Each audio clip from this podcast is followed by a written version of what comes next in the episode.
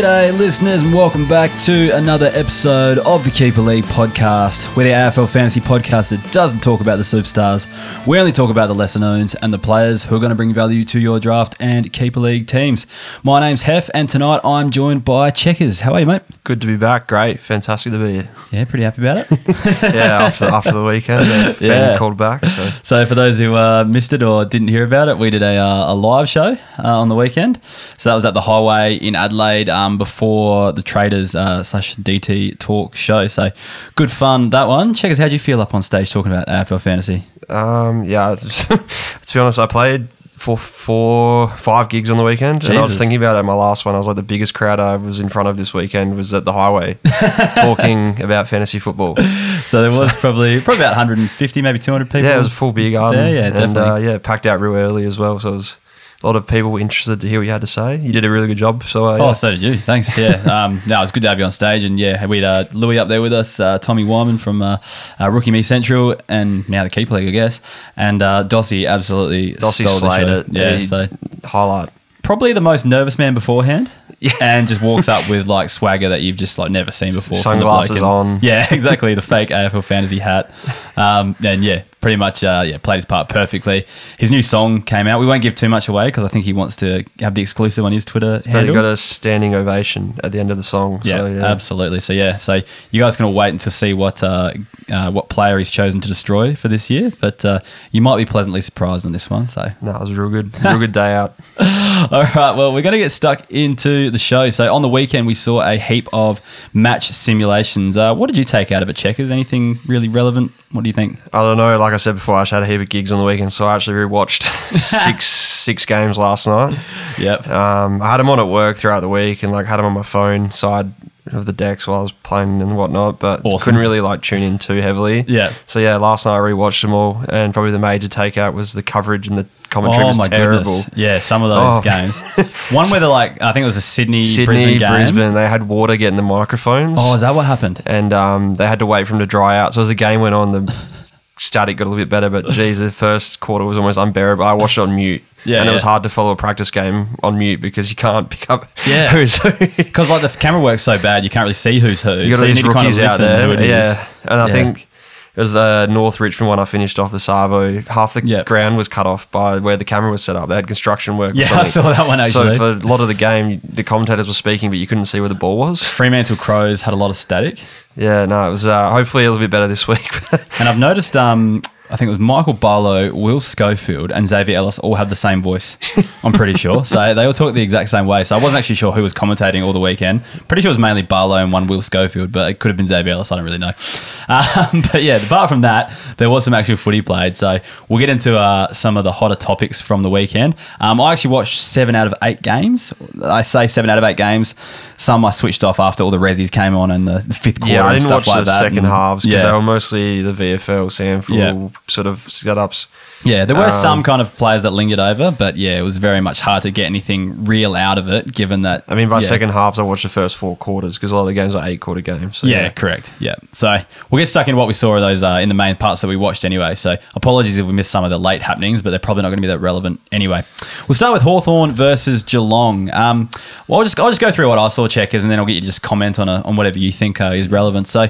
Um, the first thing, I guess, the biggest talking point, probably of the weekend, or one of the biggest talking points, was Will Day. Um, just bulk. Oh, he had fifty percent, I think, in the end of CBAs, and just looked classy out there. Really, what I don't know if he would have got a heap of it and scored highly, but when he did get it, he was influential, and it felt like Newcombe um, was like yeah, in and under type player. Finn Maginness was doing a lot of tagging, like type of accountable roles, and Will Phillip just looked like that kind of guy you distributed out to, who looked like a bit classier. What do you? Will do Day, you yeah, Will, mate, Will um, Day, sorry, yeah. No, you're right. He yeah, he had most of the CBAs, um, and yeah, I just noted that he kicked the ball a lot. He was a lot quicker than I thought because when he was drafted, he was drafted as like a halfback flanker, and I didn't think he had the pace to play in the midfield. But he's got like height and pace. It was a good mix to add to that Hawthorn midfield because like Newcombe's not massive, Worpel's not massive, so yeah, they I think Day is 189 centimeters, and you just notice that sort of like a bigger body, even though he's not very thick, just that that height factor Yeah, made him a bigger body in body in, the midfield. Um, and yeah, I thought he racked up a fair bit of the ball. I put in my notes, he has a lot of like Isaac Smith about him, just skinny, tall, um, runs all day. Like he's got a massive tank. Um, and he's actually quite quick, so great ball use. So yeah, I've definitely put him well up my list after Yeah. watching that game. The only um, oh, I'm, I'm obviously salty because I traded him to K's. I think it was last December or last, or maybe really early January. I thought he was going to be a winger and just irrelevant, you know, dime a dozen type player. Get on midfield. The one thing I will say is like we saw Dylan Moore not get one CBA. We saw uh, Karl Amon not get a CBA after getting a heap at Port Adelaide and probably being one of their more senior midfielders. And then Wingard. I expected Wingard to yeah, have a few Wingard as well. played predominantly forward, Yeah. so I don't don't know if that's going to be his role year. Yeah. he might warm into the midfield a bit later on in the year, but I this week this weekend will be telling. I suspect there might have just been like a bit of a just a trial of a few different people, or just giving extended minutes to a few people. But yeah, wait and see what happens this weekend. But yeah, Worpel was another one that was in there. Um, so James Worpel, that is, heaps of CBAs as well, and got a fair bit of it. He just can't kick. He's and- terrible. Yeah, so Terrible just- ball use, I just don't know whether he's going to be that grunt player and they're going to allow him some freedom to be a bit shit with the ball, or he's just not going to be in the best twenty-two. But when you go through their midfield, there is. Not much there, so I really don't know where he's at. What are your thoughts on Worpel? Uh, yeah, I just I just know he was terrible, terrible with the ball use. Um, I didn't he didn't find as much ball as I thought he would. Like they've tracked him as a massive preseason. It was just a pretty standard games as what we would have expected from him last year in the team. Yeah. like it wasn't back to those early days when he was racking up. Yeah. Um, so yeah, I don't know. See it again, give another chance. Yeah, we'll look at it this weekend. But yeah, I don't know if he's got into Sandwich's good books after this weekend, that's for sure. Um, judging by how he was treated last season anyway. Um, some One of the rookies, Josh Weddle, I just noticed he got a run on the wing, but didn't really do too much. S- touched on Finn Maginness before, had a heap of CBAs, but it was more of like, yeah, a tagging role. I didn't realise he's only 22 though. He looks like a player that they actually want to get in the midfield, judging the last two and a bit years. They've He's actually been tried on the to list use for a couple of years now. Just Yeah. had a good crack. They talk about he always wins the the running in the preseason Yeah. and stuff. So like massive running tank. But yeah, he's never been a massive accumulator. Yeah. even his junior days wasn't like racking up a lot of the ball. So I don't know if it's overly fantasy relevant. Yeah, neither do I. Yeah, I don't know. Yeah, it's just I thought it was. I don't know when they when they stick a player into tag, they could be learning the craft a little bit. But I think also as well, he's actually just good at running with players too. So not much to take out of it. I just noticed he was really high up in the CBA count. Um, Bramble had a lot of the kick-ins for Hawthorn. I noticed, so he's just one to watch this weekend. Um, James Sicily was kind of everywhere as well, taking a heap of marks, but he was the uh, the main kick-in candidate. Uh, Bramble was so just there could be a few cheap stats coming that way.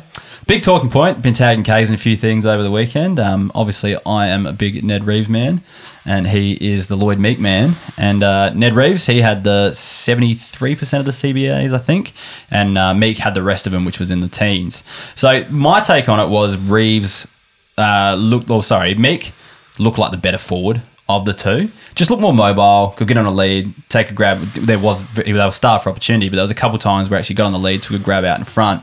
Whereas like Reeves is a bit more of a bomb it on head type operator, given his size. Yeah, And I just don't think agree it with that. suited the way that Hawthorn wanted to play.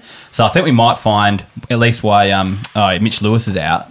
I think we might find uh, Meek playing a bit more forward, spending more time forward. But then again, who knows? Like this weekend, they could just swap it over and test it the other way. So um, I think they're playing down in Tassie against Collingwood. I think so. We'll have to see what happens That'll there. be the interesting one because Collingwood have quite a good tall defensive Oh, unit, so yeah. to really put those forwards to test, so you know, see who's the better forward craft and stuff. They've got real good key defenders, so yeah. Absolutely. Just touching on a few more. Um, yeah, Fergus Greene, he looked pretty good, but I just don't think his fantasy output is going to be high. But he was a, uh, a mature age recruit this season. And Connor MacDonald just kind of continue what he did last year on the wing. Again, wouldn't have scored huge, but just good to see him in that midfield mix. Um, moving on to Geelong, uh, Jack Bowes absolutely racked it up. He only Um, played was it the first half? Yeah, that's Or- right. Yeah, but he was yeah in the midfield and racking up heaps of like kick, kicks like cross. What do they call them? Switching across the ground a lot. So so yeah. Well, he actually he started forward. That was the crazy part, and I think he only had two CBAs for the game, but he did push up the ground, like kind of in between the two arcs type thing. So um, yeah, pretty impressive debut from him. A lot of players missing though, and yeah, a lot of players sat out the game as well. So interesting to see how that one makes up. But uh, if you're a Jack Bowes owner, you would definitely be. Uh, Pretty happy with that start anyway. And probably the biggest talking point, uh, one of the biggest talking points of this game was Tanner Bruhn. Um, CBAs, like galore, played most of the game, where a lot of the other midfielders kind of you know jumped out.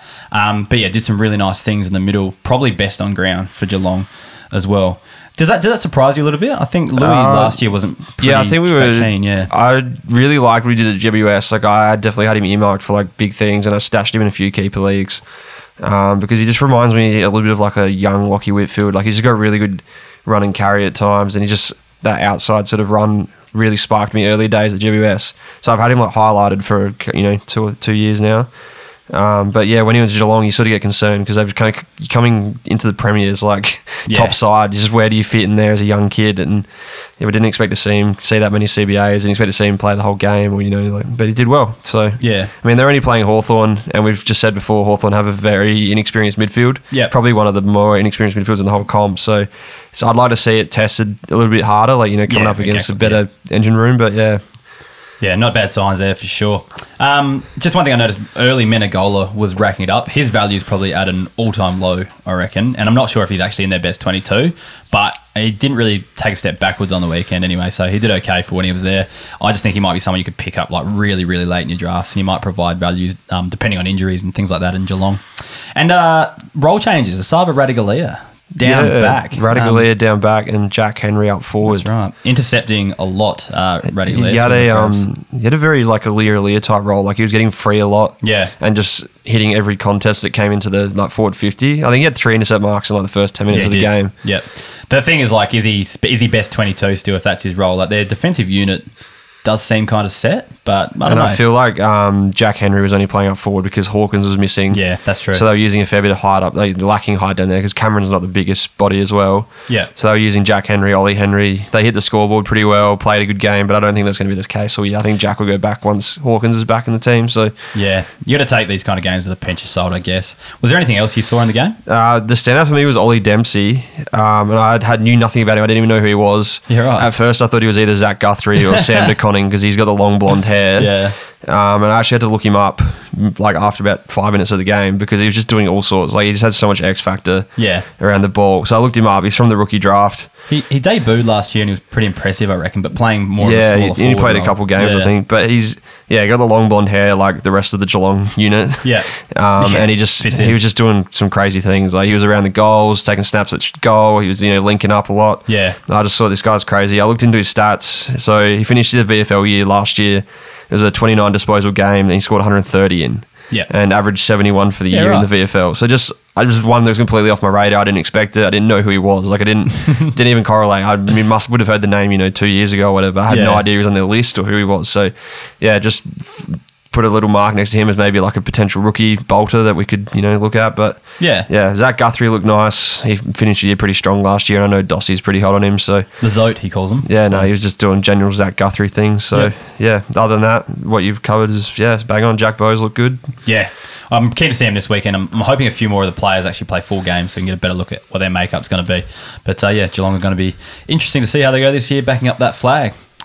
Uh, next game, Gold Coast versus Essendon. I don't know how much we can take out of this game because it felt like neither team tried at the same time.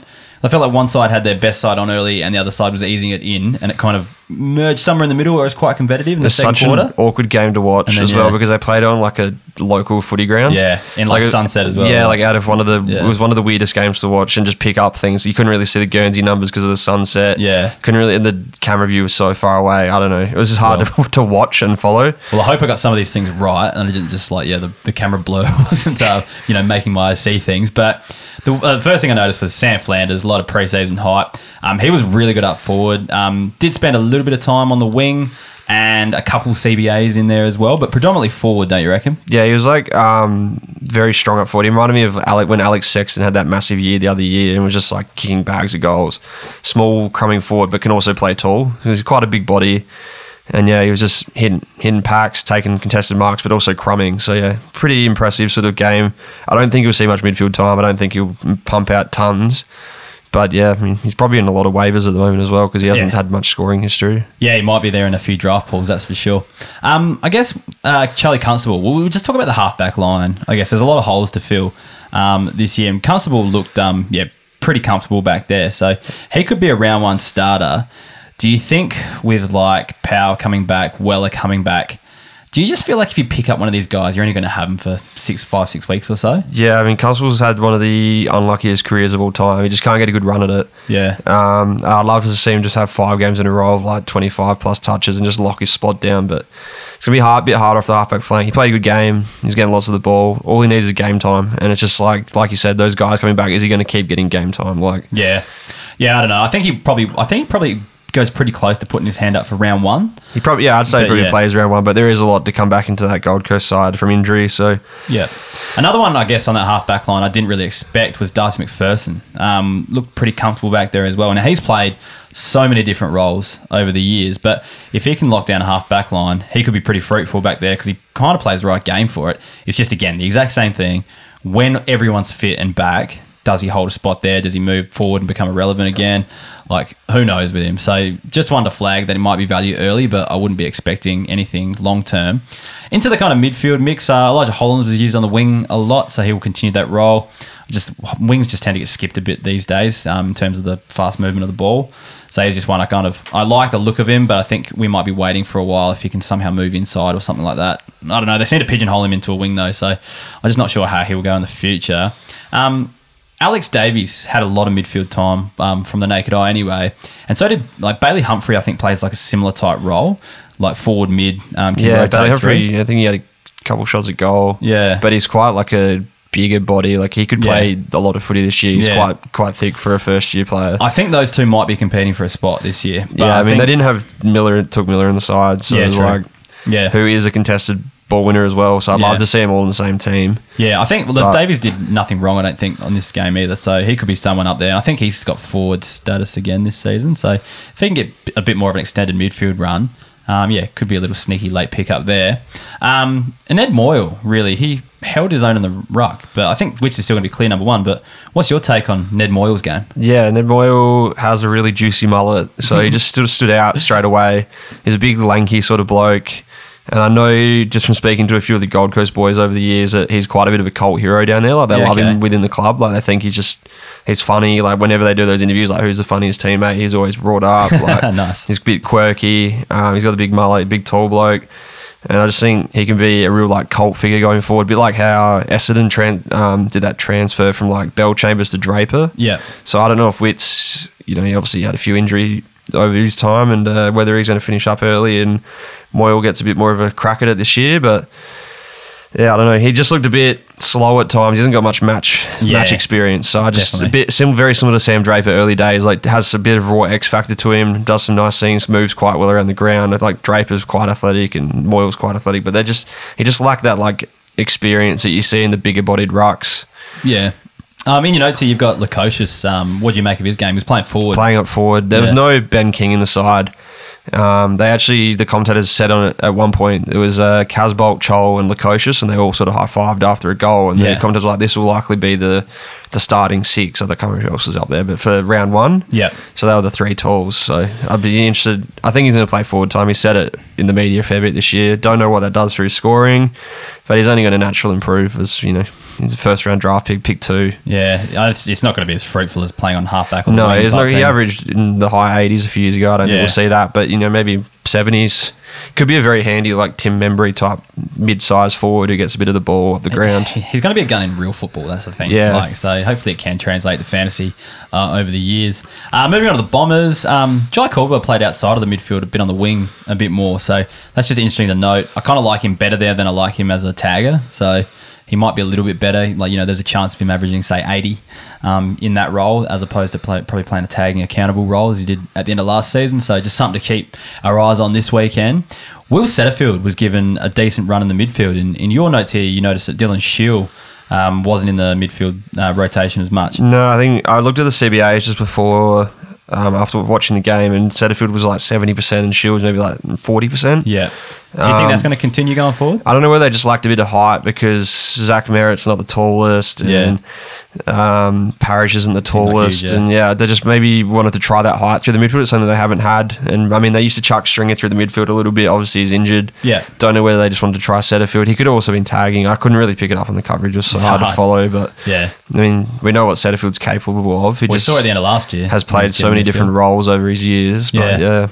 yeah, Um, Archie Perkins, he looked real classy. Didn't no, he's um, another one who spent a fair bit of time in the midfield. Yeah, didn't get huge midfield numbers, but it's, it was that perfect balance of like midfield and forward that you really wanted for him to maintain your forward status.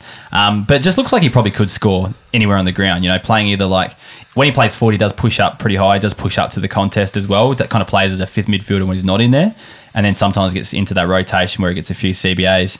Definitely saw a few more centre bounces, uh, centre bounce attendances in the back end of last year. So yeah, he's one I really like as a forward this year. There's a real breakout potential there, and just might even overtake a few of their more senior players as well this season. So he's one I really like. Um, what do you make of um, Massimo D'Ambrosio? Um, I really liked him at the back end of last year. He's got one of the best legs in the AFL. Yeah. like, so underrated. Um, and They he's just just, like so good playing- at like picking the play out of halfback. He's playing a bit further up the ground this Yeah, year. Playing more forward. I think he's listed as a forward in fantasy this year. Yeah, I saw so him sort of like on the wing a fair bit. Yeah. Um, but yeah, every time he had the ball in his hands, he just picked out players, and he's so good at like that long fifty meter accurate kick. Yeah, he does have a good leg. It's just I hope he plays off that half black back and not up forward. That's the uh, issue. Um, Cole Langford still getting some time on the wing, and he's listed as a forward. So I just thought that was interesting because we kind of um, talked about that. Um, uh, Warney and I talked about that in the preseason podcasts, um, the team analysis podcasts about what his role might be, and yeah, it looked to like still perhaps be on the wing um, with Nick Martin kind of on there as well, um, along with a few others. But yeah, as, as a forward option, he might be pretty handy. Um, someone who's going to slide a bit in drafts, I think, as well. Jye Menzie was a player that looked good. He impressed me out there. I just don't think he's going to be a big scorer in his role. He's a real burst player. yeah. Um, and especially with that the new sub rule and how it's, that's going to work, he could be a bit dangerous with the just coming on in the last quarter. Yeah. Um, because he is the sort of guy who can kick like three goals in three minutes. And he's very like a bit like a Orazio Fantasia, just fades in and out of games, but very snappy when he's on. Yeah. So What did you make of the uh, the ruck situation with Essendon? Like, so who's looking like number one ruck? Do you think They Draper's still in split front? it, or- split it between everyone. It was real crook actually. I thought Draper all preseason. I've been sort of snagging Draper in a lot of drafts, thinking he's ready to take that next step. But Draper only played the I think it was like the second half. Yeah. Um, and they used Phillips in the. I think it was about a 30-30-30 split, like almost like. Yeah. Um, but was yeah, weird, wasn't it? Phillips played most of the first half, and then Bryan sort of did most of the backup rucking. Yeah. And Draper played the second half, and I was just like, why is Andrew Phillips in the mix? I would have just, if I was Brad Scott, just penciled Sam Draper as your number one, being so young and such an X factor, and have Nick Bryan as your number two coming through. I just didn't, couldn't really work it out. Maybe it was just because it was a practice game, Yeah. but Yeah, it's, it just gave us no indication as to who, like, how, really how Draper's going to. We all want to know how Draper's going to go, and it really gave us no further I didn't think he was carrying an injury. I haven't seen Yeah. anything. He's been at training. Like I just don't know why they warmed him into half a game. He could have easily played a full one, but Yeah, I don't who know. knows what was going on.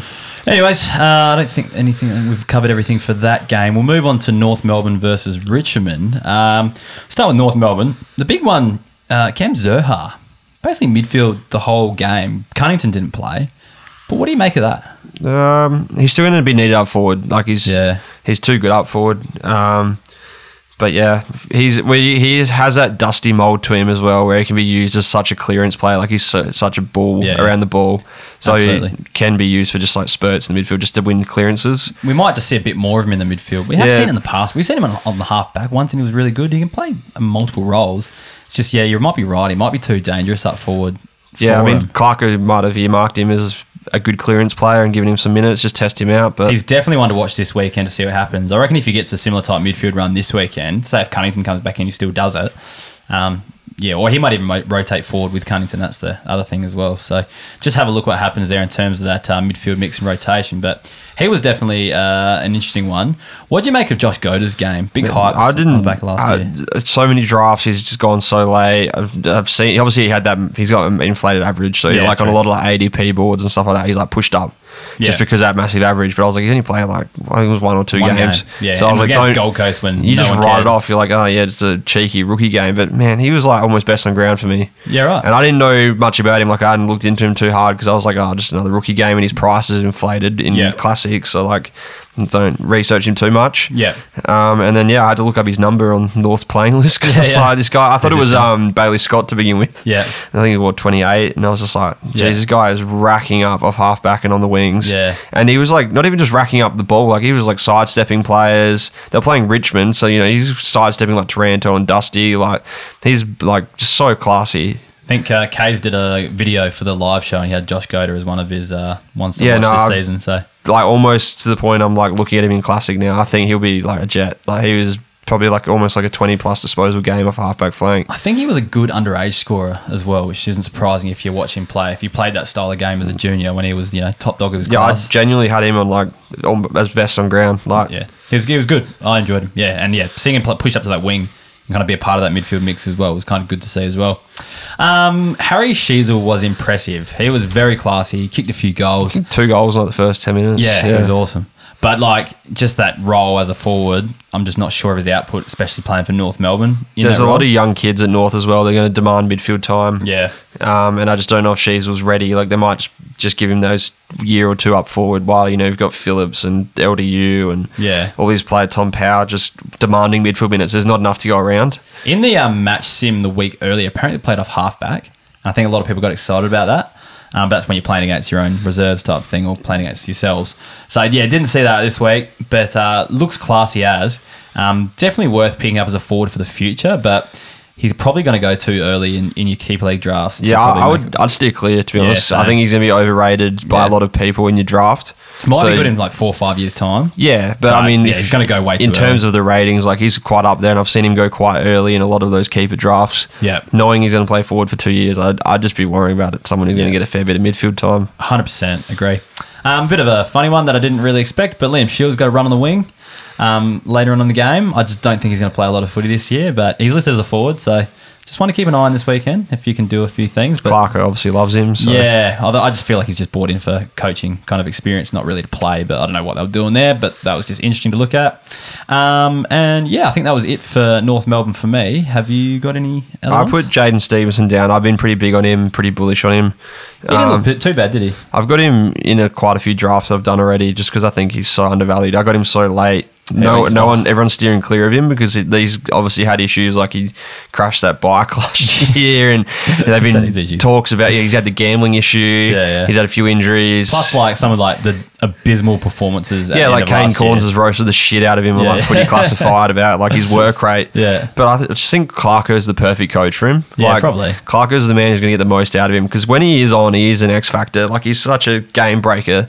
Can easily have like 25, 30 disposals, kick a few goals. Yeah. And he was, yeah, he was playing through the midfield a bit. He was around goals a bit. And I just think he'll get the best out of him this year and we'll see the best Jaidyn Stephenson we have yet. So Well, I hope you're right because I've got him in uh, a couple leagues. I think there'll be a few doubters out there for sure. Checkers. The uh, the um, one bit that really I put down in my notes because he was he took the ball from the middle of the ground, took two running bounces, running to just inside fifty, and old Jaidyn Stephenson would have just burst away, kicked it, kicked it behind, like you know, Yeah. gone for goal. But there was like three North Melbourne players just on the short. Yeah. he's taken two running bounces, could have easily been the hero kick to goal, and he pulled up and kicked the short Yeah, kick okay. to.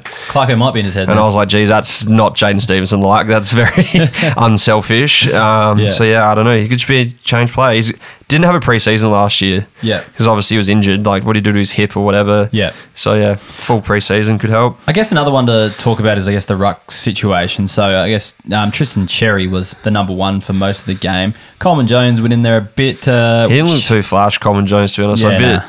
I don't know. They they chased him a little bit. He showed so much promise at Richmond, but yeah, I don't know. I think Edwards was Edwards playing. Did he? Get, I seem to remember him being in there at some stage, but it could have been when the reserves came in. I can't really remember. Xerri definitely looked the number Yeah. one. Charlie he was drafted as a ruckman, but he was playing forward, wasn't he? Yeah, I think he's going to play purely as a forward as well because Yeah. they've noticed.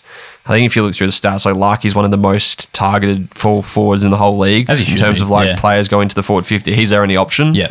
Um, so just to have a second tall down there to take a bit of heat off Larkey will help. Yeah. And that might mean like I don't know what- where Goldstein's at, but like if if Xerri doesn't have to play those forward roles, it might be pretty good for him as well. Yeah, and yeah, I mean Chom, I, call- I call him Chom, Chomben. Charlie Chombin. Oh, yeah, did you? Chombin. Chombin, yeah. Um, he kicked a few goals, and he kicked a few goals in the practice match. He's been noted in the VFL kicking a few bags of six. Like he's just very good at getting on the scoreboard. Yeah. not going to be massive fantasy numbers. Like he doesn't rack up a lot of the ball, but yeah, he's easily good for like two or three goals a game. Yeah, no, fair enough. Um, Phillips and Powell, um, Tom Powell, that is, uh, they had plenty of midfield time. Who was your pick of the two?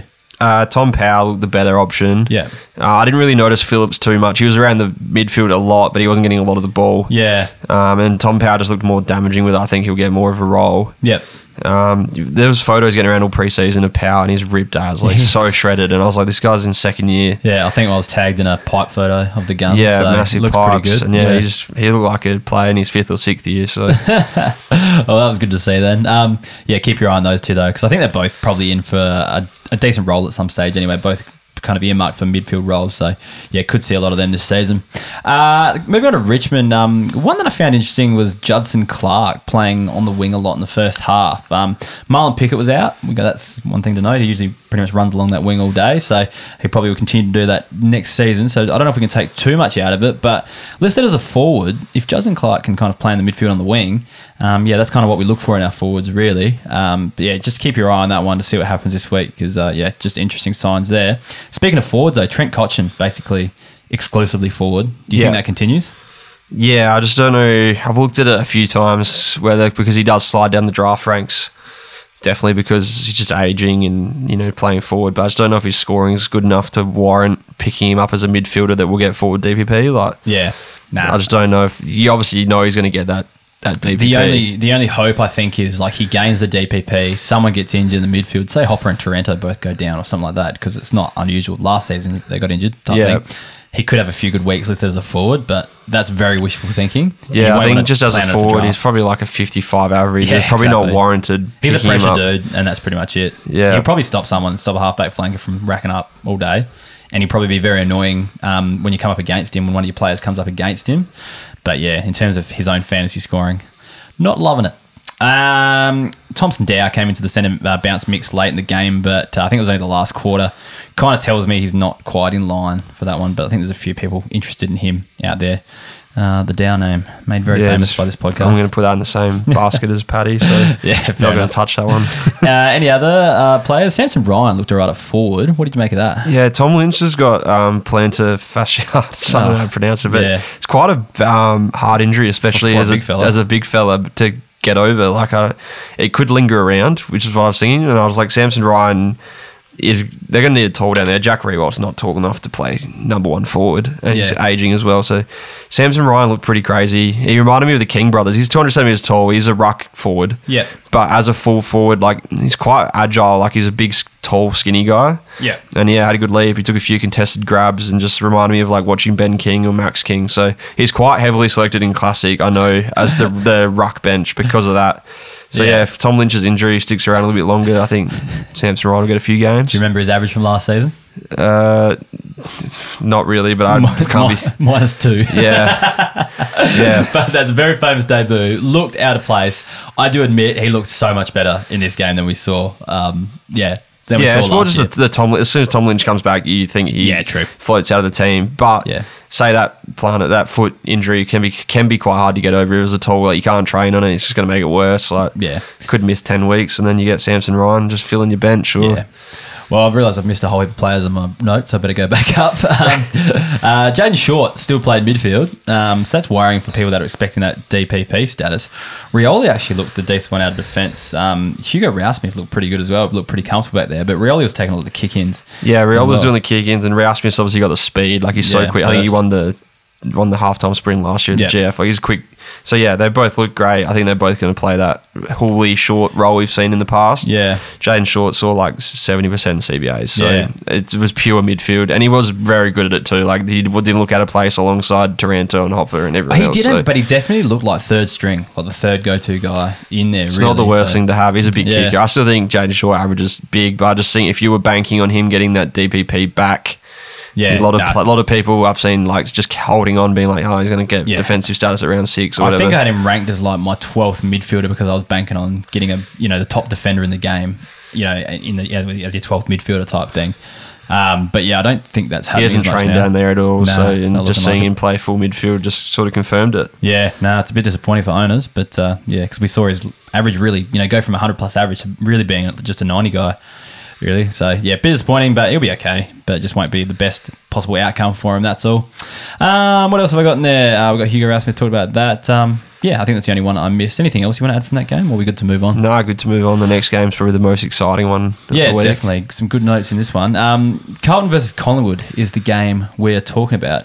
Uh, I'll start with Tom De Koning. So, was the number one ruck and looked really comfortable, actually. So, Marc Pittonet didn't play, um, but we know what Tom De Koning is actually capable of. We've seen him take big grabs up forward, pretty mobile around the ground. Um, if Pittonet plays, I know Pittonet is technically the better hit out to advantage Ruckman, apparently, um, and Carlton do rate him, but I think he's got a knee issue at the moment, so I don't know how long that's going to keep him out for.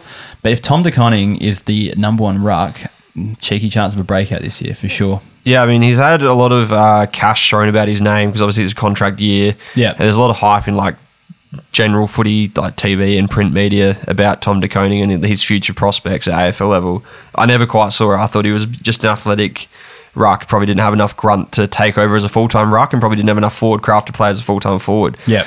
Um, but yeah, the way he played in the weekend, sort of like he, he was pushing guys out of contests and you know tackling and hitting packs, which is the first time I've seen him really do that.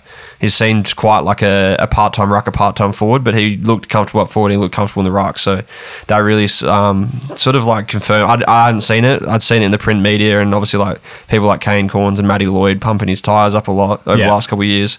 But just seeing him like he's put on a bit of size Yeah, he looks like a yeah, he looks and like looked, you know, you have those ruckmen like a Scott Lycett who's like very like thick and Yeah. like aggressive, and then you have those ruckmen like Sam Draper who's quite athletic and doesn't get like hit a lot. But yeah, De Koning sort of like was. I thought he was like a Sam Draper, like you know, doesn't get a lot of the contested ball, but he was hitting a lot of blokes, and hitting a lot of contests in Yeah. good ways, not in like tribunal type ways. not getting suspended. but yeah, no, he was getting contested footy, so it was good to see. Yeah, no, Um, I thought he was great. So, um, yeah, if he's number one ruck, uh, yeah, the sky's the limit. It's just whether they play two and it hinders him. We'll have to wait and see. Um, Oliver Holland, as a rookie, um, was given a lot of time on the wing. He looked good, um, looked classy. I think it's going to be him and Lachie O'Brien fighting out, out for that spot. Blake Acres seems to have the other wing sewn up, but it's something that they really targeted in the offseason was outside runners, and it's good to see them chuck a you know a young wingman like Hollands in, and uh, yeah, just give him a bit of a crack straight up. So I think he's looking the good. So he he looked up a scratch. Yeah, he was around the ball a lot as well. Yeah. I don't know if he's scoring would be massive on the wing, but yeah, no, Yeah. as a someone who's going to get a lot of game time early in the season as a rookie price player, you know. Yeah, absolutely. Uh, speaking of rookies, I guess Lachie Cowan was given a good run on the halfback flank. He's probably my favourite player, or one of the favourite players in the draft.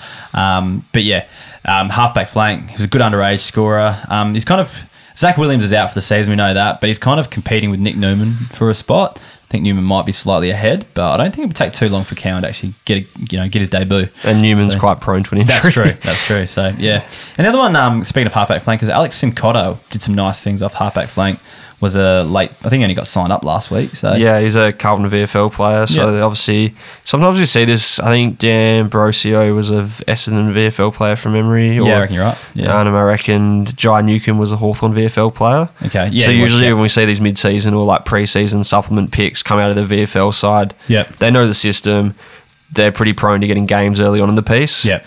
Um, because they don't have to learn learn the system. They train with all the boys. They fit in, gel in already. yeah. Um, so yeah, I'd mean I'd earmark him for some early games because of that. It's unfortunate that the same thing didn't happen to the Trudge last Yeah. season. So yeah. Yeah, But, but- anyway, um, yeah, we won't go there. I think Dossie and Kays are still getting over that one. I think that's why they're not doing the podcast this year. Actually, they just don't. They just can't take not talking about the Trudge anymore. He, he moved to Box Hill actually, so there might be a chance. Um, any other players? Uh, I you've got had Saad Adam Saad notes. on my Yeah. notes just because I have him in a few keeper leagues, and then he's been one that's sort of on that border of like, do I turf or do I keep? Because I think he averaged seventy nine or eighty last year, which was probably one of his better returns. Yeah, But yeah, no, he looked really good. Zac Williams out the side, Saad just took over. I like him a lot better without Zac Williams. That's for sure. Yeah, I mean, not that Zac Williams played a shitload of footy last Yeah, year, but um, just, I mean, he kicks, he runs. He just looked like he'd taken his a spring in his step, like his game went to another level. So I don't know. He could be one that averages almost ninety. I had sort of pushed him up a little bit, so I've put him, I've put him in my keeper list in a lot of leagues after that. Yeah, no, don't mind that one. Um, moving on to Collingwood. Um, I know this guy's 2G, 4P, but uh, Tom Mitchell is, I guess everyone's talking about him really. Um, just spending a lot of the lot of time up forward in the first half anyway. Um, they seem to prefer De Goey in there, and then what would have kind of happened was Mitch would roll in from the forward. Um, from the forward uh, line from the TBA and then kind of play midfield from there. The reason why I'm saying this is because like people might be in the classic world might be turfing out of their sides. Yeah. But in a keeper league, we know that it's purely goes on starting position. So if he's starting forward and then rolling into midfield, very good chance of getting forward status at some stage. And whilst that might hinder his, you know, 100 plus average, if he can get forward status and be a 90 plus forward, you're going to take that every day of the Nick week. Daicos saw about 50% midfield time, and I just don't know if he keeps that just yet. Yeah, okay. Yeah. Um, he trained with the midfield a little bit in preseason, but I just feel like they might have been a little bit overinflated. They gave him a little bit of an extra run in the midfield. yeah. No, I just feel Um, if the, on the classic hype, people are going to be writing him off, Tom Mitchell off this week a bit, and you might be able to pounce. I'll just watch another game. I can't true. imagine it's too bad. He's still what he's done in the past crazy. Yeah. The only thing that has worried me a little bit around Mitchell is Collingwood have shown they're not afraid to play their best midfield at times. They're happy to like they put Yeah. De Goey in the midfield even though he was a forward. They put Jack Crisp in the midfield even though he was playing defence. And really, they're not a they're not a fantasy friendly side anymore I either. feel- feel like they play a fancy friendly footy, but I'm just thinking that midfield they're not like you. you you would think they'd put like natural midfielders in there, like, but they're happy to put Crisp in there because he fills the role they need. They're happy to Yeah. put De Goey in there because he's really good at doing clearances. Yeah, it's like depends at going, times Tom Mitchell's been very good at racking up the footy, but his role for the team, he hasn't been a great, you know, clearance player. He hasn't used the ball fantastically. You're like, you know, he's a Yeah. massive handballer. He's like, more the in and under handball out. Yeah, just don't know if tackles when his shoulders okay. He's like his role in the team is exactly what they need. So I just don't know if he fits the gel at times. He might. Yeah, I don't think he's going to play that. He's not going to get a heap of touches like he used to, that's for sure. But still could average 90 pretty comfortably. And yeah, all I'm saying, if he can If he gets forward, enough- status and yeah. averages ninety though, that's Yeah, yeah, that's exactly. top five forward. Wait and see what happens this week if he spends a bit more time up forward again. Could be uh, an interesting one. We talked about the Daicoses before. So Josh Daicos was definitely back out on the wing a lot more. Um, CBA is at the end of last year, which kind of got a lot of people excited because he was putting up some really good scores. But Nick Daicos probably just going to take him off him this year. Um, and I think it's going to drop him back to being like that kind of 75, 80 average wingman. Yeah, he played a Yeah. lot on the wing. Yeah, so I just yeah. Not horrible, but Nah, yeah. just plays his role. That's the thing, like a lot of Collingwood players do. Um, we talk about the big man situation. This ties in rucks, but Dan McStay was really good up forward, kicked a few goals. Um, he didn't do much backup rucking, which I thought he'd be doing a lot more of this season. Um, Cox played in the ruck more, and we know that Cameron's come off that limited or the last few weeks of a modified program, so um, he didn't do as much rucking as Cox did. But I think that's just purely being injured in the preseason. My thoughts on this one is really like, can they play, or do they need to play Cox come the main season if Cameron's fit, McStay's fit, you've got Frampton in defence who can kind of he did roll into the ruck at the end of this game. Like it just is and then Mihocek's gonna come back in, so it's another tool to play on the forward line. Are they gonna roll with, you know, three or four players that, that Cox, are kind of ruck Cox standard? looked good though, and it's weird because I feel like Cox got a bit of confidence in his game now in the ruck. He's been tossed up forward a lot of his career, hasn't had a lot of chance to go in the ruck. And sort of late last year, you got that extended period where you got a few games where you got a good goal at it. Yeah. and he just looked to have some confidence in there this you know in this game. And I had my notes. I was like, Cox did a lot of the ruck work, and with no Grundy there, like he he should be the sole number two ruck. Yeah. I just and because he, he is versatile, like can play forward, can play ruck. I don't know, and so is Cameron. They're so versatile tools. Like they don't have a defined ruck. I wouldn't even be play forward rucks, can't they? wouldn't even Yeah. be surprised come round 10 you see Darcy Cameron play like 40 60 ruck just because they're just swapping shit around like Yeah. everyone's so versatile there Cox and McStay and Cameron Yeah, fair enough. I do kind of agree with a lot of that. So yeah, maybe I'm just not liking Darcy Cameron as much as I did earlier on in the piece. just just that limited time Yeah. you see him again pick up some minutes this week hopefully Uh, just looking at rookies, um, Jakob Ryan, really good underage scorer in the Sandford under 18s. Um, he got a run in the second half on the nice on the halfback flank and did some nice things. Don't know if he's in the best 22 straight up, but uh, he's one to watch for the future. Ed Allen had a run as well, actually, but he's one I liked in the yeah, draft. Ed, Ed Allen came on at half time was yeah, it? yeah didn't do a. He had a lot of touches early when he first came on, but then kind of tapered off a little bit. So, yeah, um, but he's one I like for the future as well. You got Darcy Cameron written in your notes. Darcy Oh, Moore. sorry. Yeah, Yeah. I really like this one actually. You, but you go. Well, it's real keeperly relevant. Um, not so much classic or anything like that. Not so much, you know. But yeah, Darcy Moore is a captain. He's obviously in the best twenty-two every week now. He's got the confidence behind him, and he's really he was playing like a captain. Like he was, you know, he was everywhere down back. He was slapping blokes on the ass and you know just getting around everyone. So I just think he'll get his best footy this year. We have had some injuries in the past, and a couple of years ago he averaged high seventies, taking a lot of like intercept marks. He's gonna be around the ball. Like he's gonna be, you know, everyone's gonna be looking to him as the captain Yeah. cross kicking across half, but you know, the back lines, the Collingwood are really good at doing that, and that's where we saw Jack Crisp and Jeremy Howe rack up massive numbers. I feel like Darcy Moore is now going to be involved in a lot of that sort of stuff. And I think couple all that as well with a fair few kick-ins here and there too. So generally gets a few extra, you know, plus threes in that regard too. So the other note yeah. I had put down that sort of helps it is like the addition of Billy Frampton. Yeah. So Frampton was playing there. like very deep back because I, Frampton's not the quickest bloke, so he couldn't really push up the ground as much, which means more how we're pushing up the ground quite a lot. Yeah. Um, and leaving Frampton to play the like you know in the goal square one on one deep forward. So whether that lets more you know get out of the, get out a little bit and get a lot of that ball on the halfback, the cross kicking, which is like where they rack up like 10, 15 marks a game, rack up you know 16, 17 kicks a game. We might see those sort of like piggish numbers we've seen from Jeremy Howe in the past. Yeah, I don't mind that one actually. Yeah, so all those points actually kind of leads to probably some fantasy potential there. So um, yeah, no, don't mind that one at all. Hey, listeners, just interrupting the podcast here. Uh, autumn is in the air, and the leaders in below the waist grooming are here to make sure that your foliage isn't the only thing shedding its excess leaves this season. Uh, make sure to trim your bush with the best and let Mother Nature do the rest. Join 8 million men worldwide who trust Manscaped by going to manscaped.com for 20% off and free shipping with the code KEEPER20. Remember, that's 20% off and free shipping with the code KEEPER20. And remember, when you trim the weeds, the tree always stands a little bit taller. All right, moving on to the next game uh, Sydney versus Brisbane. So, a few players uh, that stood out for Sydney. Had a lot of outs. Didn't play that well, Sydney either. But uh, Dylan Stephens stood out early in the game to me. Um, did some nice things on the wing um, and pushed forwards for a few shots at goal as well. Pretty similar to the role he played last year. Um, I'm just not convinced he'll be an accumulator just yet, just playing on that wing role. What are your thoughts? Yeah, Sydney got a lot of. They had so many players out. It was crook. It was one of the crookest games to watch out of the whole week. One Oh, because the microphones were Yeah. unbearable, so I could Worst. barely watch the first half. Like it was like so hard to keep up with. The camera work was pretty average. Sydney were playing like a lackluster side. There's a few names out of Brisbane as well. I didn't have much interest in it, but yeah, I think Dylan Stephens probably isn't quite the hundred averaging fan. His junior numbers weren't incredible. I think they're in the high 70s, low 80s. Yeah, so I, he's a good ball user and he feels a good role, but he's not like a fantasy quality of a jet. quantity type, really. Yeah, uh, yeah, that's my thoughts on him. That's kind of why I traded him throughout the preseason. He wasn't going to make my best sixteen, so I do, I do enjoy watching him play. I just don't know if the fantasy game's going to be there. That's all.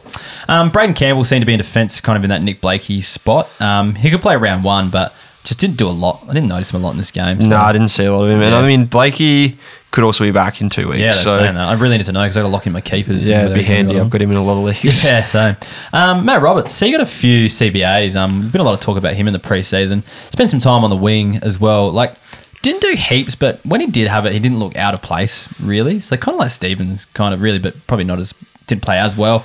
But um, yeah, just looked like he could actually play a few games this year, depending on midfield depth and stuff like that. Yes, there's a few players It's going to back in. depend on like injuries and things like that Yeah. because yeah, there's going to be a lot of midfielders to come back into that Sydney side. just yeah, didn't look too far off. You know, not quite best twenty two just yet, but not too far away. Uh, I guess the big story for a lot of people, especially in the classic world, looking for bench ruckman or cheaper ruckman, uh, Lachlan McAndrew just rucked all day in place of injured teammates Tom Hickey and Peter Ladhams. I reckon he really held his own in there against Brisbane. He played, yeah, um, Oscar McInerney in there.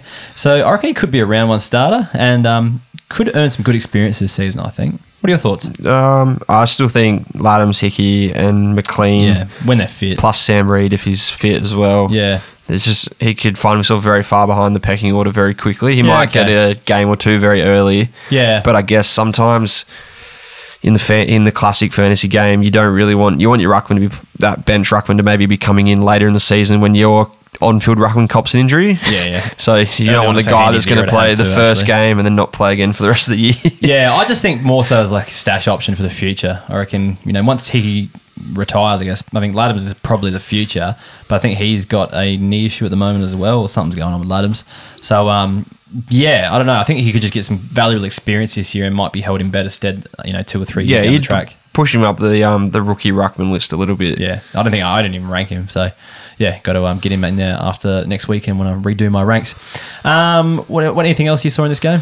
Um, that's just Sydney will lack a lot of names. Errol, Errol Gulden played a lot of midfield minutes. Yeah, Um, and I know he's been pretty popular in draft. I think I did a draft on Sunday and someone took him at pick nine in, a, jeez, okay, in a keeper. So, yep, big raps. um, which sort of blew me away a little bit. But I guess if you watch that game, I guess it might have given you a little bit of confidence. So, Yeah, yeah. I don't know if you can take too much out of that though, given the outs. But, anyways, moving on to Brisbane, who were really impressive uh, in this game. Um, just a few players, I guess, that uh, had a bit of interest in the preseason or that stood out. So, um, Deven Robertson, he played forward for a lot of the game, but went into the midfield later. It was just a pretty similar Devon Robinson kind of performance. I think we're all still holding on to hope that he produces those underage numbers, but Need to see him traded, I think. Yeah, I'm you need to see him go back home not- not to West Coast, and you'll fill out and bloody have a ripper. But yeah, they're not going to happen at Brisbane, so we're just going to have to keep waiting. I think. Um, I think people got excited because he was on the wing a lot in the finals and stuff like that, but didn't really get that same role because on the wings, like they rotated so many players. So um, this included you know Conor McKenna, Darcy Wilmot, um, Jimmy Tunstill,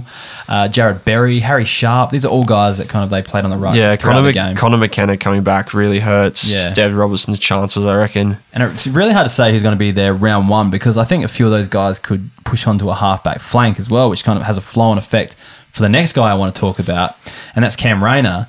So I only really noticed him in the second half. I'm not even sure if he was on the first half. I'm not 100% sure. But when he was in defence in that second half, he looked really comfortable back there. Um, it's got better as the game went on, I think, as well, and even took some kick ins. I think Daniel Rich might have come off and he kind of took over Yeah. in, in a very similar role. So, yeah, Cam Rayner, yet to see He whether played he a can bit of match sim down back. Yeah, so I had did, that in my notes. Yeah. Um, like before I looked watched the game, it's just to keep an eye on Cam Rayner because I just want to see how he looked down back. He's forward, up forward. You can write him off as a fantasy player. Yeah, yeah. I don't think he's got the engine, especially with Dunkley coming into Brisbane to ever be a full time midfielder now. Yeah. So not that it's a last roll of the dice, but it's a good roll of the dice for Brisbane to just try him as a defender, and he's obviously got good leg on him. So If it happens, like, because he's on the verge of my 16 keepers, really. If it happens again this uh, this weekend, I reckon he's kind of pushing for a spot in my side. So, yeah, um, he's one to kind of, I guess, owners who have been holding him for a long time, especially through the inju- knee injury and stuff like that. I reckon they're starting to get a little bit excited, but uh, we'll have to see what happens. Charlie Cameron was classy, always is. Um, only kicked the one goal. Just I always love him having him in there because he's just a good streamer option in uh, keeper league sides. Pick him up super late, kicks a bag of three or four, and he generally scores around the nine. genuinely mark. pretty consistent scoring wise. Like Yep. yeah, minimum like sixty, maximum ninety, but it's just Yeah. that that like flat line Somewhere all year. It's not too roller coastery. Yep. Uh, oh, Keidean Coleman. Um, I know he should have really broken out last year, and it, really happened. It's just a few injury affected games and stuff bring his average down. But he's probably going to break out this season, I think. Just his attack out of defense is just incredible. Like an amazing leg, and like kicked a couple goals, I think. From yeah, on the he run did. Yeah, he gets, he gets like- up and down the ground so well. I think he probably could have kicked four if he kicked straight. So just the way he moves out of defense, and he kind of has a license to just attack and do what he wants. So yeah, he's one I think is just going to go to a next level this season. Um, another value player is Jack Gunston. So he looked at home in the forward line, kicked a few goals as well. He's just going to slide in drafts given his age because no one's going to want to own him because he's probably near retirement age. But he represents value for what he can produce. He's probably going to be the third banana, not going to get as much uh, attention as the other two up there. But uh, yeah, a lot of value in Jack Gunston, and we know what he can produce in the past. He said um, in the media last week that he reckons he can play three more years. So that gives you a little bit more confidence for keeper leagues. I don't know. Yeah, sure. I'm just yeah. I just think the output's still gonna be decent if you can get on the end of a few goals. And yeah, looked I don't know, just an experienced player. Just does not look out of place in that Brisbane side. Uh, Zach Bailey, he's still got some CBAs, which surprised me. Um, know, there wasn't too many midfielders missing out of that middle mid side as well. So there might still be hope for Zach Bailey owners out there, given he's got forward status as well. And just one last thing, which is stating the obvious, but uh, Will Ashcroft is going to be a star. Yeah. Yeah, I think that's pretty locked in. I think classic wise he's the most selected player and it's for Yeah. good reason. So Absolutely. should be a pretty good good year. Yeah. Anything else you noticed in this game? No, that was it. It was just the worst game ever to watch. Couldn't, don't think I've ever watched a worse game of football. Yeah. Not because of the the football replay. quality, but just the, the coverage. Yeah, I think um, one of the commentators like apologized on Twitter afterwards. I think. Yeah, they kept, they kept bringing it up. But Yeah. It was more like the, the microphones out, water in them. Like, yeah, yeah, it's It disgusting. was like, oh, Christ. Anyways, um, this is the only game I didn't watch. Uh, actually, no, I said I don't watch. Didn't watch a second, but I did watch some of it. Um, St Kilda versus Melbourne because it was on after when I got home from work on Friday. Um, what'd you take? I know you watched it because you're a St Kilda man. What'd you take out of this game? Yeah, uh, Melbourne f- favourites for the flag, probably. Yeah, right. They're nuts. They're, they're just they've, they've added Brodie Grundy and they've added Lachie Hunter and they haven't really lost much. So yeah, true. it's crazy how they've done that. Um, and I mean, I watched the Stand documentary a couple of nights ago as well about that draft period, the trade period. Yeah.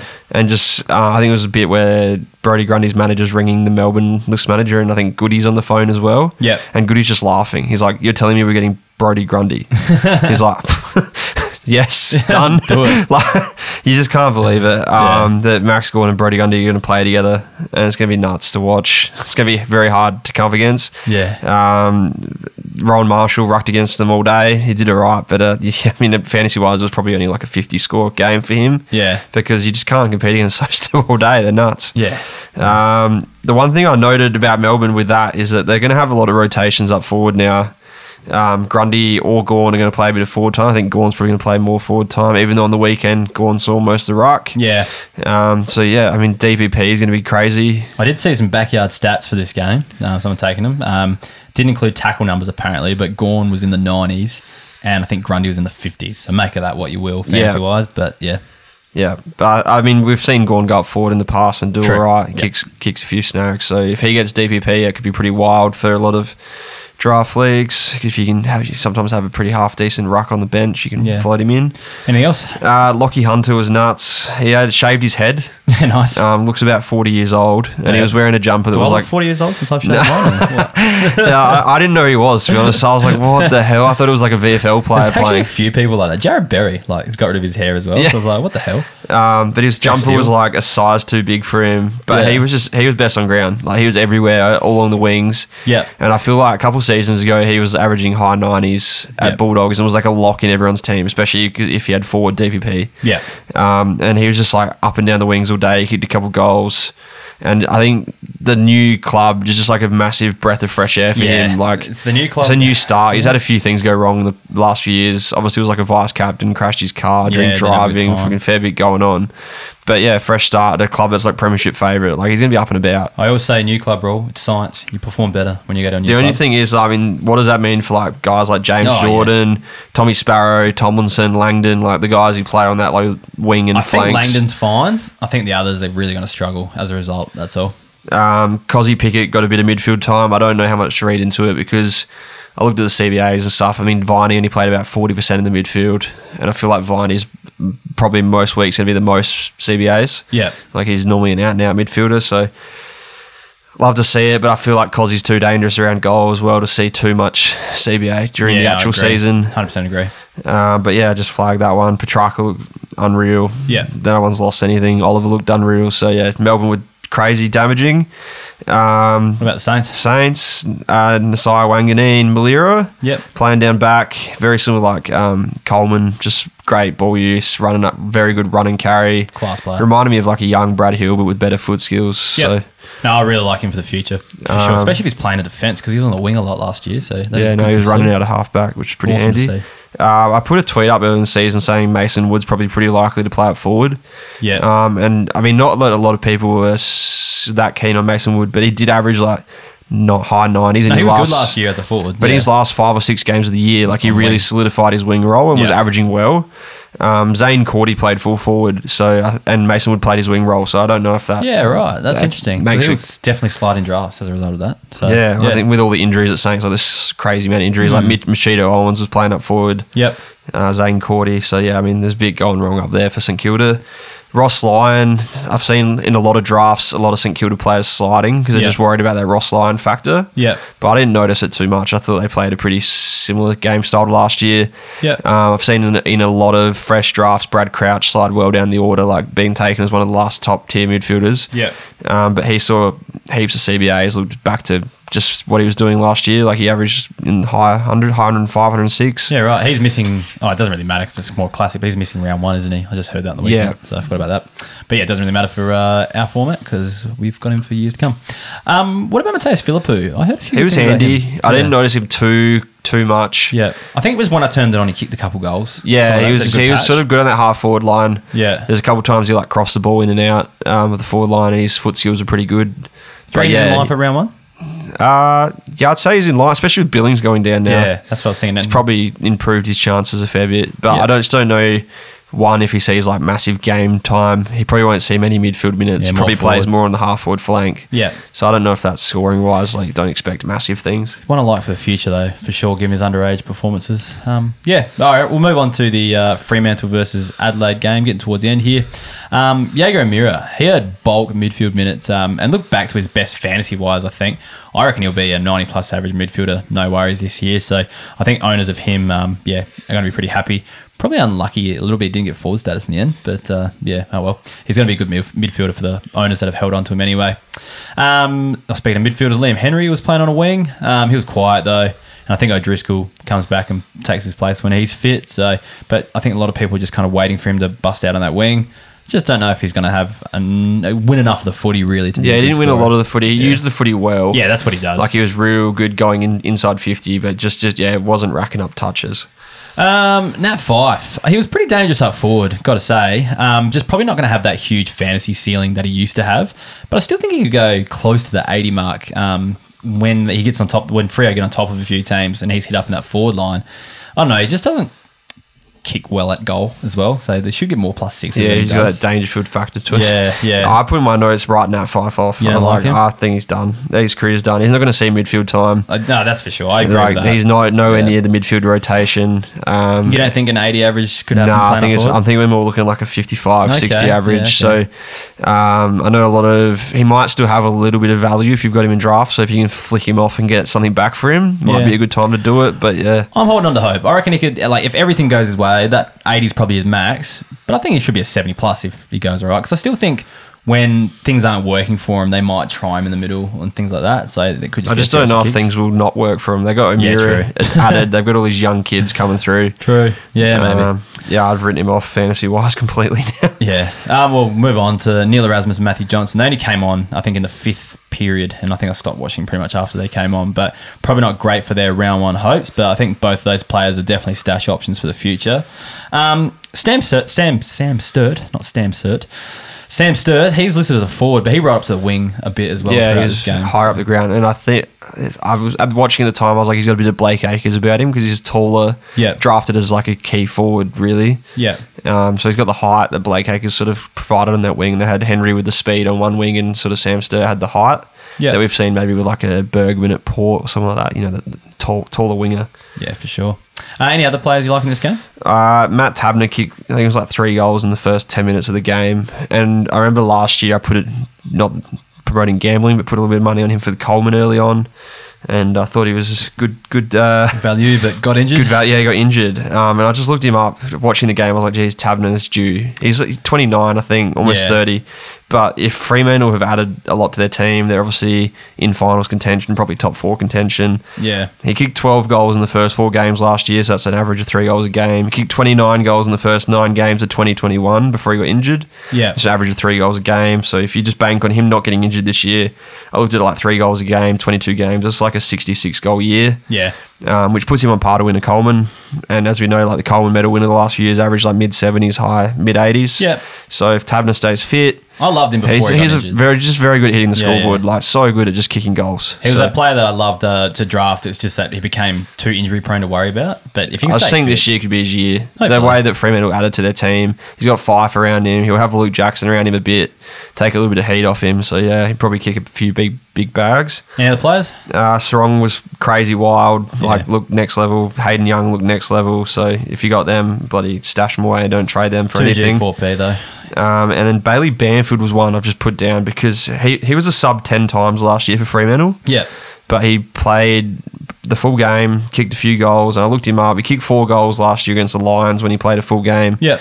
And I think in his first year in the system, he played a full year as well. So I think he might play like 20 games in his debut year. Then he's had a few years of injury. He has had a few years of being the sub.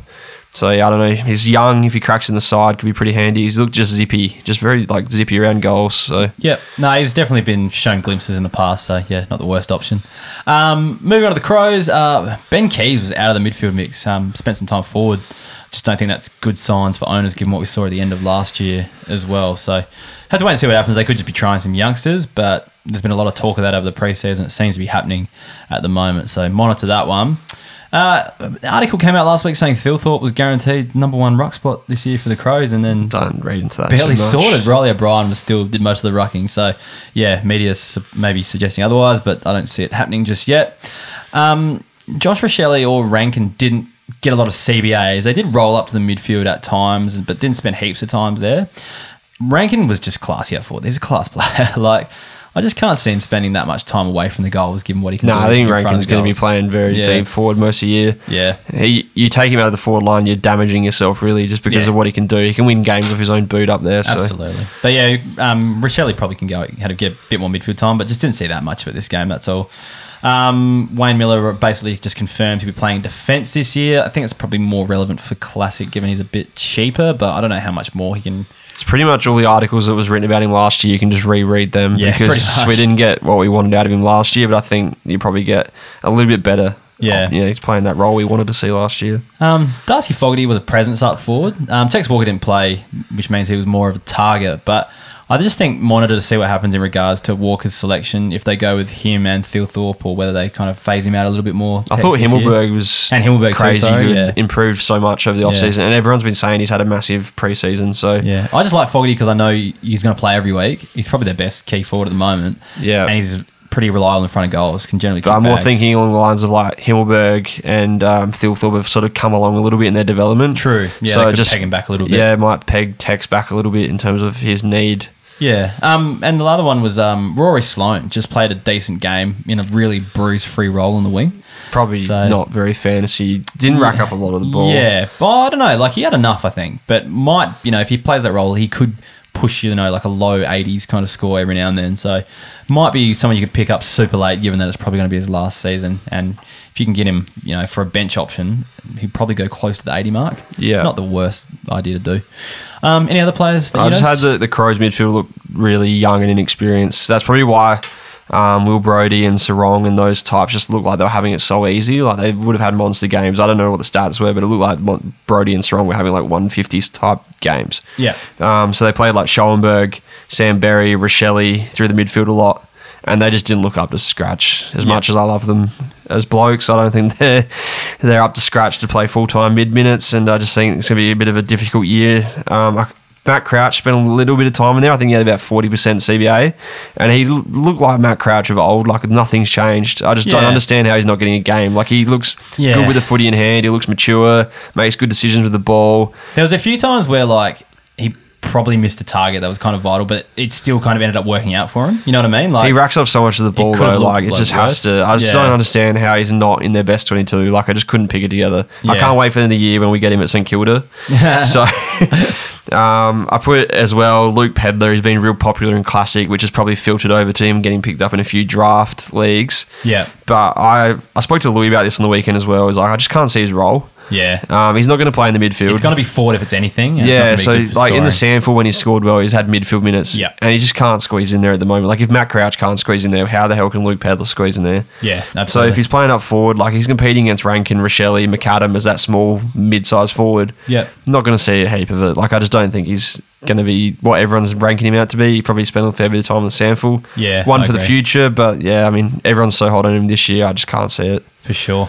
Um, moving on to the last game, West Coast versus Port Adelaide. Um, a few players, there's a few quick notes I've got here. I don't want to spend too much time on it, but I uh, spent heaps of time on Port Adelaide. Not so much Alright. West Coast, but I think Port are the most fantasy relevant team this year. I hope so. They were one of the highest scoring teams Yeah. last year. There is talk of a more of a faster game plan, playing more along the lines of like a Sydney or a Collingwood or something like that, which might Yeah, rolling them. the ball on quicker. Yeah, Yeah, but um, yeah, I didn't really see too much of a difference really this year. But a few players I noticed, and I'll let you go through your list here, which is quite a long one. Um, Scott Lycett just looked in good touch, um, clear number one ruck, just a real bruiser in the ruck. Brynn Teakle good around the ground, but just doesn't have the same impact in the middle and the centre bounces. So I think he's locked in for that number one ruck role. Horne-Francis had plenty of midfield time, and early on in the game he looked really good, but kind of faded as the game went on and did a few silly things, or just didn't hit targets and things like that. So I don't know. He was given the most midfield uh, minutes out of any player though, so I guess that's encouraging. he Given had that he's seventy six percent CBAs. so- Yeah. Um, so yeah, just one thing to note there. Um, well, what what do you think of Horne-Francis? What did you Yeah, make I'll- of the game? yeah, I don't know. I thought he got better as the game went on in terms of his contested ball winning. He was playing shitloads of midfield time, and in, early in the game, he just looked a bit out of it, like in terms of where he had to position himself. Um, and then he turned the ball over a few times. I saw him do this in the trial game as well. Like he's he, he hasn't played done a lot of training the last six weeks. Yeah. because he had those in uh, surgery to the back of his legs. Um, but yeah, I think as the game went on, like he won a few clearances and did some really special stuff, like as a clearance player, and I think that could be important to Port. Yep.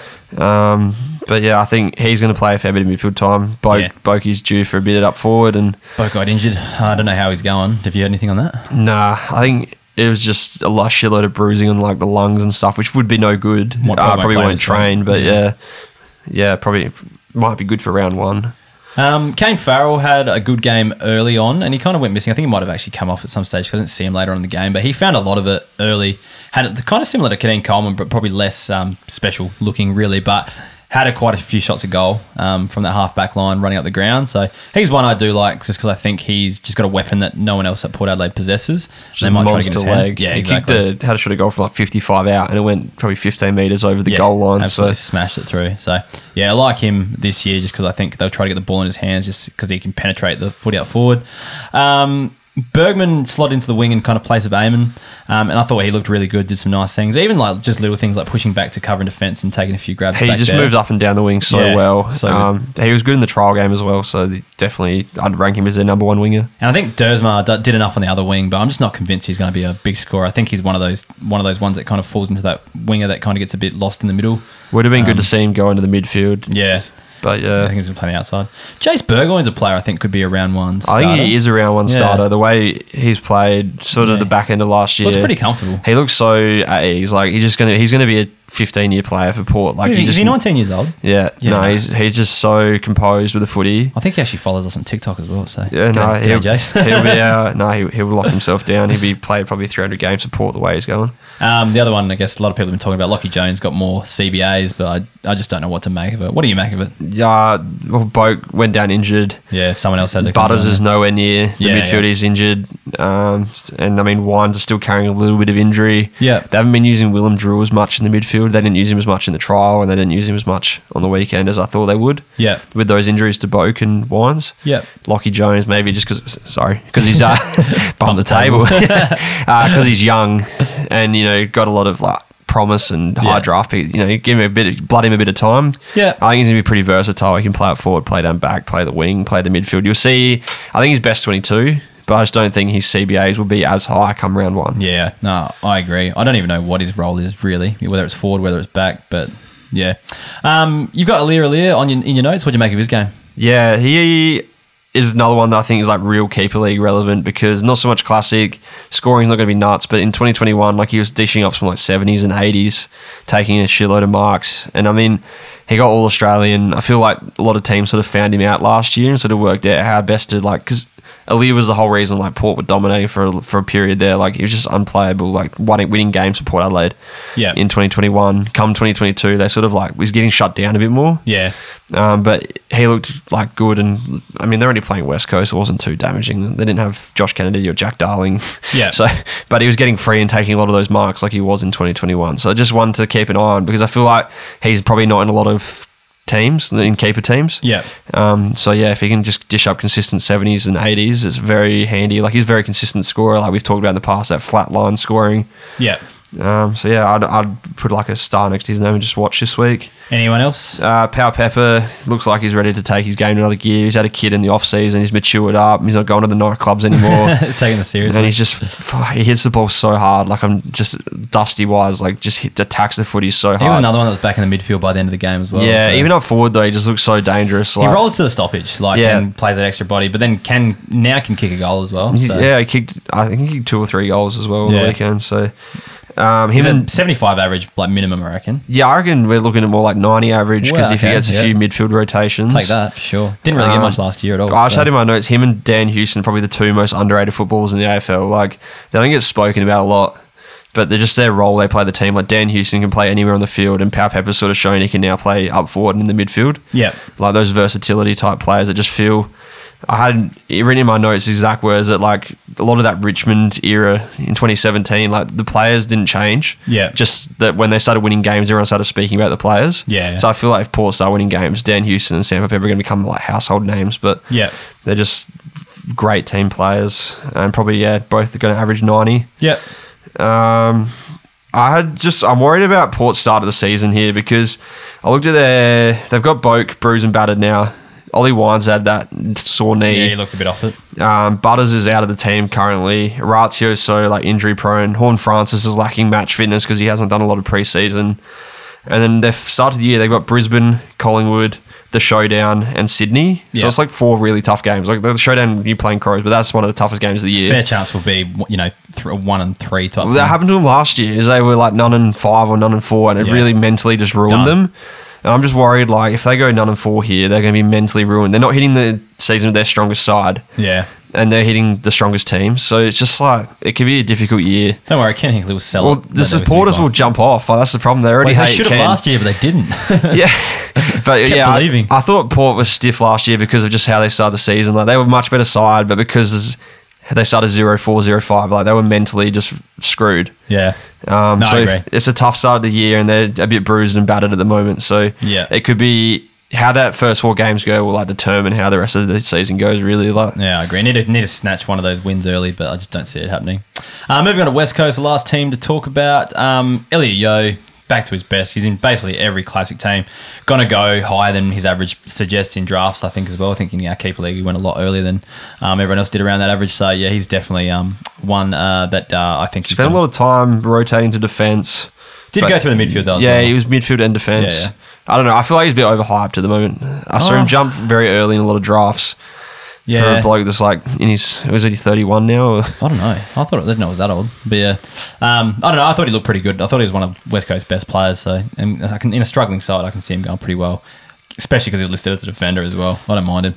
Um, Tim Kelly played forward, which I thought was interesting, He just looked back to his Geelong best. Yeah. He had an off season last year, and and had no it, support. it could have been either. a lot of like you've come from Geelong, who are like a top four side, and you've gone to the wooden spoon. It was like it can be quite hard to like you don't have good ball users around you, and you don't have the, the same structure. But yeah, he just looked to have a bit more confidence in his game. Yeah, I. I think he looked a lot better as well. If he's, He's not- playing as forward more, I don't know how well he's going to score fantasy wise, but actually Could get some DVP though, like he did handy. have at Geelong, which is very handy. definitely. Um, Chess Campbell on the wing, he looked He was one of the better ones. really comfortable. He looks so composed with Yeah. the ball. Like he's only in his second year and he hasn't played a game, First game yet, yeah. But he looked like someone who'd been on the list for five or six years. Yeah. Um, there was one moment early in the game. He sort of took the ball in the wing and spun past two poor players and then kicked hit the target. Yeah. And I was just like, wow, that's this kid has not played a game yet, and he's like just like weaved through two oncoming players. Like, Yeah. no, it was nuts. It looked like someone who'd been playing for yeah five or six years. He'll play round one and Definitely, be- he would lock himself in. The commentators were loving him as well. So Absolutely.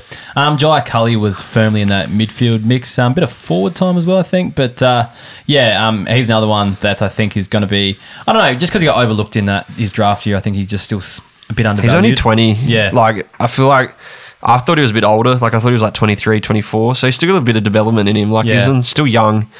Um, and I just, yeah, most 20 year olds aren't even playing at the moment. Like, they're still just playing in the twos. So Yeah. he's still very young, got a bit of development to come. So Someone in the chat has written, "Is that Checkers or Oliver Tree?" I think you cop that a bit, don't get you? out of, get out of a bit. It's, it's Oliver Tree, actually. Yeah. yeah, there you go. Yeah, it is definitely Oliver Tree. I'm lucky to have him in the uh, studio. Um, I found the second ruck battle, well, could even be the first ruck battle, um, pretty interesting. So Williams versus um, Callum Jamieson, really. Yeah. I think they both kind of put their case forward and were yeah, okay. So. Williams looked stronger. Jamieson looked a bit more versatile for Yeah, me. yeah. Williams took a few good like contested marks. yeah. But Both yeah, did- both Jamieson just nice moved things. a bit nicer. I don't know. They could play both. They might Yeah, very might well play will. both. Yeah, probably will. Um, Nick Nat's still injured, isn't he? So see how he goes there. And the last one I've got is just Elijah Hewett. He um, just showed some glimpses. Um, I think he's got a special option going forward. Just yeah, stash him away. He might take a bit of time, but yeah, did some nice things as well in that game. Uh, oh, I guess Dom Sheed is another one we can talk about. What do you make of his game? He just had a touch of class in the midfield. They had playing. I mean, Gaff was playing outside on the wing. Uh, Shuey just looks a bit slow and old. Yeah. I thought at times Yeo, when he went down back, they just lacked a bit of experience in that midfield, and she just coming back just adds a bit of class. They're obviously a team that f- had a terrible year last year. Yeah. he's going to be just a handy addition to come back. I don't know if his scoring will be massive. I think it'd be like around the ninety mark. Yeah, probably 85 to 90. Yeah. I don't think he's going to burst through, and I don't think they're going to win a lot of games, so it's quite hard to average 100 plus. But he's still only twenty six or twenty seven. Yeah, he's just in that that mold where he's not too old and going to be washed up after this year. Like he's going to be the next gen. not a bad option for uh, keeper league, I reckon. Anyways, um, we might wrap it up there. So uh, yeah, just um, if you want to support the podcast, please sign up uh, by becoming a member. We've got our rankings out at the moment, uh, the ranking spreadsheets, so you can do, do your own rankings, I guess. They help you with those. Um, Drafty Fantasy Analysis is up there to help you in the Dynasty Leagues where you're just picking the rookies, breakout tracker to see who's going to break out this year, much, much more. Um, basically, every membership keeps this podcast going. Um, and yeah, it's been a battle this year, so thanks to all the members out there because uh, if it weren't for the members, this uh, podcast would definitely be done by now. So thanks for that. Um, yeah, so we'll wrap it up. Checkers, um, get around you on uh, Marmalade Oz on all the socials. Yeah, join our fantasy league. Actually, That's that's, right. what I'm trying to plug at the moment. Yeah, Is we had a thousand people in our Yeah. classic league last year, so I'm hoping to get similar numbers. Yeah, I'll repost the. Um, But the what we've done this year is we've uh, we've hit up a few businesses and we've got some good prizes coming. So Yeah, I saw a pretty swift-looking hat. yeah, we're getting a hat made. Yeah. getting a few prizes donated. So sounds should be pretty pretty handy. Last year we didn't have a prize for first place, but this year, yeah, All right, I'll get involved. Be able to give something one, away. Get involved. I'll, sure, I'll finish somewhere around 800th, but we'll see how we go. Um, yeah, get around us on Facebook, Instagram, Twitter, YouTube, and TikTok uh, at Keeper League Pod on all of those. Uh, support our sponsors, Manscaped. Use Keeper20 at checkout. Get 20% off and free shipping. And yeah, that wraps it up. Uh, thanks for joining me this week, Checkers. Cheers and for having me we'll on. Talk to all the listeners soon. See you later.